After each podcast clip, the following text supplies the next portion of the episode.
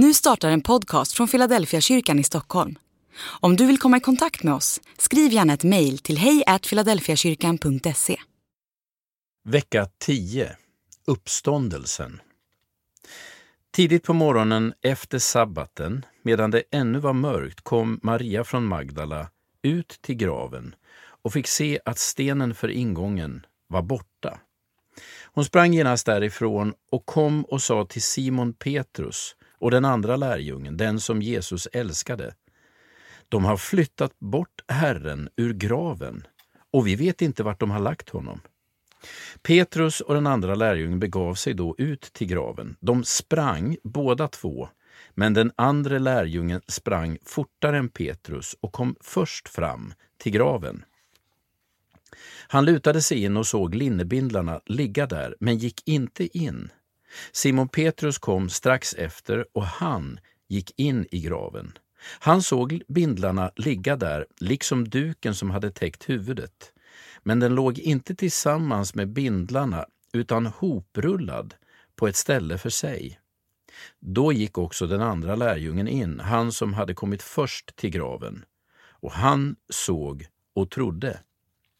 Ännu hade de nämligen inte förstått skriftens ord, att han måste uppstå från de döda.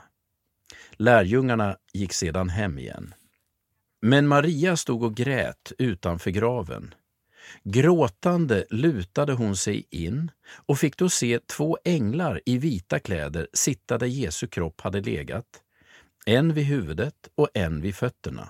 Och de sa till henne, Varför gråter du, kvinna?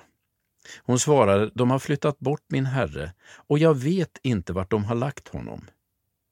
När hon hade sagt det vände hon sig om och såg Jesus stå där, men hon förstod inte att det var han. Jesus sa till henne, varför gråter du kvinna? Vem letar du efter? Hon trodde att det var trädgårdsvakten och svarade, om det är du som har burit bort honom, så säg mig var du har lagt honom, så att jag kan hämta honom. Jesus sa till henne, Maria.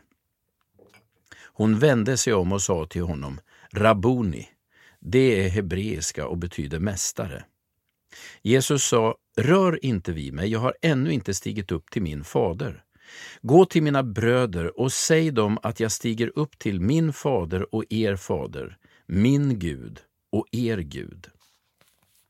Maria från Magdala gick då till lärjungarna och talade om för dem att hon hade sett Herren och att han hade sagt detta till henne. På kvällen samma dag, den första veckan, satt lärjungarna bakom reglade dörrar av rädsla för judarna. Då kom Jesus och stod mitt ibland dem och sa till dem, Frid åt er alla. Sen visade han dem sina händer och sin sida. Lärjungarna blev glada när de såg Herren. Jesus sa till dem igen, Frid åt er alla. Som Fadern har sänt mig, så sänder jag er. Sedan andades han på dem och sa, Ta emot helig ande. Om ni förlåter någon hans synder, så är de förlåtna. Och om ni binder någon i hans synder, så är han bunden. En av de tolv, Thomas, som kallades Tvillingen, hade inte varit med när Jesus kom.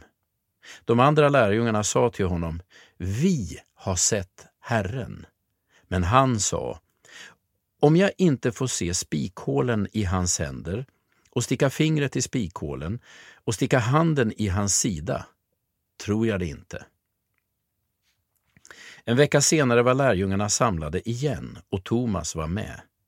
Då kom Jesus, trots att dörrarna var reglade, och stod mitt ibland dem och sa Frid åt er alla. Därefter sa han till Thomas Räck ut din hand och stick den i min sida. Tvivla inte, utan tro. Då svarade Thomas Min Herre och min Gud.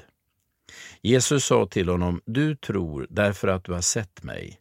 Saliga de som inte sett men ändå tror. Johannes evangeliet kapitel 20, vers 1 till 29. Den här veckan läser vi tre berättelser som inträffar samma dag, den första dagen i veckan. Alla berättelserna handlar om Jesu uppståndelse. Det är Johannes och Petrus som springer, springer till graven och ser att den är tom. Det är Maria som möter Jesus men inte riktigt känner igen honom förrän han säger hennes namn. Och det är mötet med Thomas som tvivlade. Alla dessa berättelser beskriver den mest omvälvande händelsen i historien. Jesu uppståndelse från de döda. Dag 64. Är det verkligen viktigt att graven var tom? Vad hade det gjort för skillnad om kroppen hade legat kvar i graven? Är inte frälsningen en andlig sak och kroppen mer av ett, ett skal eller, eller till och med ett fängelse? Gång på gång betonar evangelierna betydelsen av den tomma graven. Kroppen var borta och lärjungarna blir alldeles förvirrade av upptäckten. De vet inte riktigt vad de ska tro. Varför betonar evangelierna betydelsen av Jesu kroppsliga uppståndelse? Svaret är att Jesu kroppsliga uppståndelse är ett tecken på den fullständiga frälsningen. Kristen tro är inte bara en tro på en andlig upprättelse, det är också en tro på ett fysiskt upprättande. Materien är inte ett problem i kristen tro, utan en del av Guds skapelse och en del av den värld som Jesus kom för att frälsa. Den tomma graven och den uppståndna kroppen är ett tecken på vad frälsningen kommer att åstadkomma så småningom. Den är ett tecken på vad Gud kommer att göra med oss. Än så länge är frälsningen en inre erfarenhet, en andlig upplevelse. Men ibland händer det också att Gud rör vid människors kroppar och fysiska situation. Jesus botar sjuka och rör vid trötta kroppar så att de får ny kraft. Detta är ett tecken på den framtid som Jesu uppståndelse är ett löfte om, nämligen att frälsningen till sist ska omfatta hela den verklighet vi lever i, också den rent fysiska. Andlig övning. Tacka Gud för att frälsningen en dag också ska omfatta den fysiska verkligheten helt och fullt.